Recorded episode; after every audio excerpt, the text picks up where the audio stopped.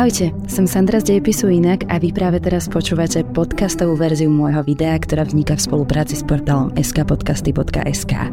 Prajem príjemnú zábavu a počúvanie. Roky, ktoré sa končia osmičkou, majú v našej modernej histórii špeciálne postavenie. Poprvé, nie je ich vôbec málo a po druhé, každý sa nejakým spôsobom dotýka jednej z najdôležitejších spoločenských hodnôt – našej slobody. V spolupráci s férovou nadáciou O2 sme vám pri príležitosti 17. novembra, Dňa boja za slobodu a demokraciu, pripravili prehľadný vývoj našej slobody so zretelom na najdôležitejšie historické milníky. Poďme sa na ne spoločne pozrieť. Tento príbeh sa začal ešte v roku 1848, v čase, kedy sa naši národní agitátori snažili pre slovenský národ získať väčšiu mieru slobody a samozprávy v rámci Uhorského kráľovstva. V rokoch Meru 8 sa prvýkrát sformuloval pojem slovenského teritória alebo aj jazykový program, ktorý vyústil v kodifikáciu spisovného slovenského jazyka. Prvýkrát sa podarilo prebudiť a spojiť pod národnými symbolmi čas nedominantného slovenského etnika a vystúpiť na scénu s oficiálnym politickým orgánom. Slovenskou národnou radou. Z pohľadu Slovákov, ale aj ostatných národov v multietnickom uhorskom štáte sa však revolučné roky skončili fiaskom s nešťastným koncom, nenaplnením ich ašpirácií a znovu nastolením absolutizmu. O pol storočia neskôr, keď Slováci vstupovali do 20. storočia, ešte ani len netušili, aké storočie to pre nich bude. Či budú mať vôbec možnosť násať niečo z civilizačného vzostupu vedy, techniky a pretransformovať sa na modernú spoločnosť. Vznik nového, vlastného štátu, v ktorom by mohli slobodne rozhodovať sami o sebe, bol stále skôr snom, o ktorom sa neodvážil snívať takmer nikto. No v roku 1918 to celkom nečakane vyšlo.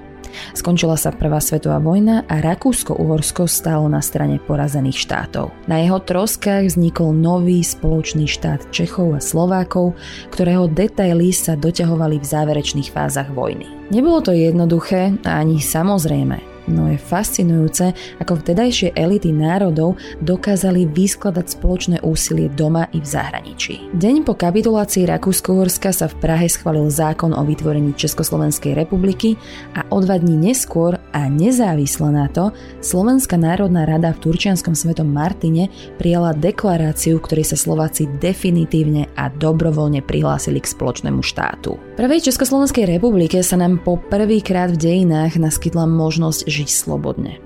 A to sa okrem výraznej a dovtedy nepoznanej demokratizácie politického a spoločenského života prejavilo vo viacerých oblastiach. Ústava Československej republiky zakotvovala princíp rovnosti, osobnú a majetkovú slobodu, právo zhromažďovania, združovania, slobodu tlače, prejavu a vzdelávania. Garantovala tiež ochranu národnostným, rasovým a náboženským menšinám. Československo vytvorilo taktiež priaznivé podmienky v oblasti školstva. Vznikli školy všetkých stupňov. V Bratislave univerzita s právnickou, lekárskou či filozofickou fakultou, vedecké spoločnosti, umelecké a osvetové inštitúcie či spolky.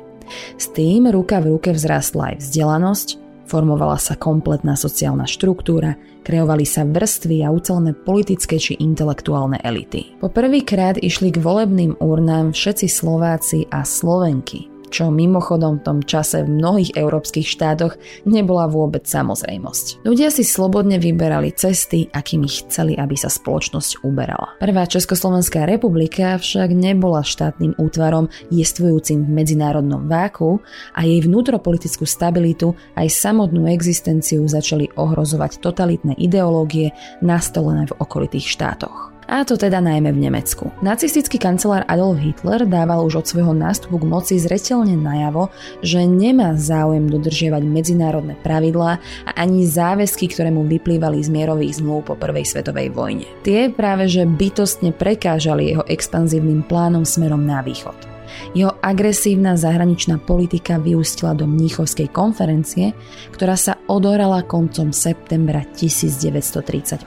Pod zámienkou, že Československo utlača trojmiliónovú nemeckú menšinu v pohraničí, požadoval, aby sa zrieklo rozsiahlých území a hlavní predstavitelia Talianska, Veľkej Británie a Francúzska mu to na konferencii odklepli. Jednohlasne rozhodli, že Československo sa musí podmienkam podrobiť. Do konca roka došlo k ďalšiemu územnému okliešteniu a tým pádom sa ešte viac siahlo na územnú celistvosť a suverenitu novej demokracie. Rok 1938 sa tak stal začiatkom jej konca a prvá Československá republika sa v priebehu niekoľkých mesiacov rozpadla úplne na protektorát Čechia Morava a novovzniknutý vojnový slovenský štát na území ktorého dochádzalo k popieraniu a porušovaniu ľudských práv. No túžba po slobode a nádej v demokratické zajtrajšky na našom území pretrvali a Slovákom sa aj vďaka neúspešnému povstaniu nakoniec podarilo začleniť k víťazným mocnostiam druhej svetovej vojny. No v povojnovom období znovu zjednotené Československo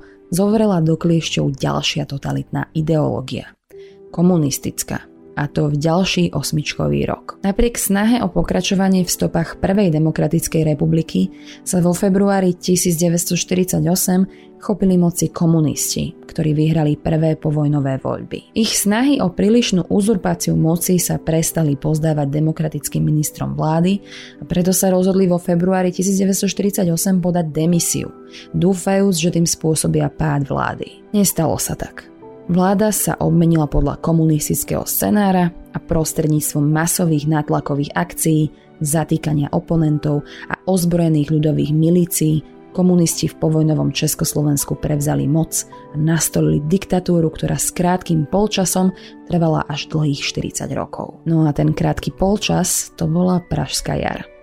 Obdobie, v ktorom sa reformné krídlo komunistickej strany Československa snažilo zrealizovať program socializmu s ľudskou tvárou naprávať predchádzajúce politiky, revidovať ústavu v prospech väčšieho počtu občianských práv. Zahájil sa proces rehabilitácie politických disidentov a postupne sa usilovalo o demokratizáciu vlády. Uvoľnili sa aj možnosti cestovania do zahraničia, vydávanie kníh, ktoré boli predtým zakázané. Najrozsiahlejší dopad malo však potlačenie cenzúry a obnovenie slobody slova a tlače. Tieto reformy sa ukázali ako úspešné a obdobie novoobjavených slobôd československej spoločnosti zachutilo. Nevšak nadlho. V auguste 1968 sovietská invázia podporená vojskami Varšavskej zmluvy vzala československým obyvateľom ich poslednú nádej na trvalú demokratizáciu pomerov. Skončila krátka jar a nastala dlhá zima. Inak povedané, návrat do predchádzajúceho totalitného normálu. Normalizačné procesy priniesli opätovné uzatvorenie hraníc, zavedenie cenzúry, kádrové previerky, pozastavenie ekonomických reforiem a obmedzenie zhromažďovania sa. Málo kto z obyvateľov sa však zmieril s okupáciou a rok 1968 prispel k zásadnému obratu v myslení československej verejnosti. Komunistický režim začali vo veľkom odmietať. A o 20 rokov neskôr, v ďalšom osmičkovom roku, sa z jeho područia Československu podarilo aj definitívne vymaniť. Ako sa 20. storočie schylovalo ku koncu, Sovietský zväz postupne rezignoval na kontrolu štátov sovietského bloku a komunistických strán. Najprv sa začali hýbať ľady u našich susedov. V Poľsku a Maďarsku prišlo k vzájomnej dohode s opozíciou a k postupnej demontáži režimov. Vo východnom Nemecku padol berlínsky múr, zmotnená železná opona, ktorá delila Európu na východný a západný blok. Totalitný režim v Československu sa však akémukoľvek uvoľňovaniu kontroly do poslednej chvíle bránil. Až do 17. novembra 1989. Dlho pripravovaná demonstrácia, ktorej cieľom bolo donútiť komunistické vedenie k rokovaniu za okrúhlym stolom, podobne ako sa to udialo v Poľsku a Maďarsku, prišla v piatok 17. novembra na Medzinárodný deň študentstva. Praje na Albertové sa zišli študenti, ktorí si prišli uctiť 50. výročie smrti Jana Opletala študenta, ktorý počas demonstrácie proti nacistickej okupácii zomrel na následky streľby. Ich manifestácia bola povolená a spočiatku sa niesla v pokojnom duchu. Prejavy študentov a rečníkov však reflektovali dlhodobú nespokojnosť s komunistickým režimom a akcia sa behom niekoľkých hodín pretransformovala do protivládnej demonstrácie. Z Albertova sa sprievod vydal na cestu Prahou. Postupne došli na Vyšehrad, kde sa oficiálna časť programu skončila. Ľudia sa však odmietli rozísť a zamierili do centra. Prievod tvorilo okolo 50 tisíc demonstrantov, ktorí boli opojení neuveriteľnou eufóriou túžby po slobode. Na národnej triede ich obklúčili jednotky a bránili im v ceste na Václavské námestie. O 20. hodine začal brutálny zásah, ktorého výsledkom bolo takmer 600 zranených osôb. No a aj u nás na Slovensku študenti zorganizovali veľmi podobný pochod, avšak mal lepší koniec než ten pražský. Členovia študentského hnutia zorganizovali v Bratislave demonstráciu, ktorej sa zúčastnilo 300 osôb. Otvorene žiadali rozsiahle reformy školstva, akademickú slobodu a protestovali proti vtedajšiemu vysokoškolskému zákonu. Skandovali hesla ako dialog a my chceme slobodu. Podporovali ich rodiny, priatelia a aj známi. A po brutálnom zásahu v Prahe sa pridali aj predstavitelia umeleckej sféry. Divadlá po celom Československu zrušili plánované predstavenia, odmietli sa tváriť, že sa nič nedieje, keď ich krajina a režim mláti vlastné deti. K umelcom sa pridali aj všetci poprední intelektuáli a aj niektoré osobnosti spoločenského života. Do konca novembra v Československu vznikli po prvýkrát dve oficiálne opozičné hnutia, ktoré následne zorganizovali masové demonstrácie na námestiach. Občianske fórum v Prahe, Verejnosť proti násiliu v Bratislave. VPNK a Koordinačné centrum slovenských vysokoškolákov dokonca spoločne spísali programové vyhlásenie s 12 bodmi. Prvý bod bola výzva k slobodným voľbám a ostatné obsahovali požiadavky na dodržiavanie občianských práv a slobôd. Občianske fórum v Prahe pripravilo na 25. novembra obrovskú demonstráciu. Prišlo cez niekoľko stoviek tisíc ľudí a reakcia bola nevýdaná. O 4 dní Federálne zhromaždenie Československej socialistickej republiky schválilo vypustenie ústavného článku o vedúcej úlohe KSČ v spoločnosti a výchove v duchu marxizmu-leninizmu. Následne sa otvorili západné hranice a umožnilo sa cestovať bez cestovateľských doložiek. Revolúcia našťastie prebehla bez vojny a bez obetí na životoch a preto vstúpila do našej histórie pod pojmom nežná. Už v prvej polovici následujúceho roku sa vo všetkých krajinách bývalého sovietského bloku konali slobodné voľby a po dlhých rokoch sa konali aj u nás v Československu. No o tri roky neskôr, po rozpade Československej federácie a vzniku samostatného Slovenska, sa naša krajina pod vládou Vladimíra Mečiara začala opäť posúvať k autoritárstvu. Byť súčasťou Európskej únie či NATO pohybovať sa cez hranice bez pasu nám síce dnes príde úplne samozrejme, ale ešte pred 25 rokmi to nevyzeralo nádejne. Zneužívanie verejnoprávnych médií, tajnej služby a moci vládnymi špičkami v 90. rokoch, divoké privatizácie, korupcia, rozkrádanie štátu či bujnenie mafie sa stalo pre čerstvú demokraciu obrovským problémom. Toto všetko si všímali aj v zahraničí a demarše od západných demokratických krajín odmietli prijať Slovensko do NATO a Európskej únie. K definitívnemu zlomu prišlo až vo voľbách v roku 1998.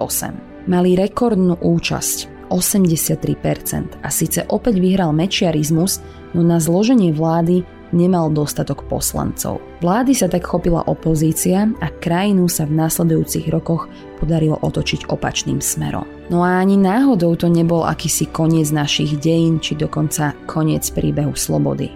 Aj v posledných rokoch, či v súčasnosti, stojíme pred zložitými výzvami, ktoré je potrebné riešiť a myslím, že sa zhodneme na tom, že ešte stále nie sme tam, kde by sme chceli byť. Osudové osmičkové roky v našej histórii nám však môžu poslúžiť ako výstižná ilustrácia komplikovaného vývoja našej slobody. Je to vývoj, či lepšie povedané príbeh, ktorý sa nekončí prekročením pomyselnej cieľovej pásky. Na príklade prvej liberálnej demokracie v našich dejinách, prvej Československej republiky, sme mohli vidieť, ako krehká sloboda môže byť. Nie je to nejaký happy end, a jej príbeh neskončil nežnou revolúciou. Pokračuje ďalej a je iba na nás, ako s ním naložíme, ako veľmi sme si tohto poznania vedomi. Sloboda úzko súvisí s osvojením si zodpovednosti, ale i disciplíny. S ohliadnutím sa za svojou minulosťou, so schopnosťou identifikovať a pomenovať problémové javy, ktoré priamo či nepriamo ohrozujú jej existenciu. A najmä si vyžaduje našu neustalú aktivitu ochotu brániť ju a bojovať za ňu. Pretože sloboda nie je samozrejmosť.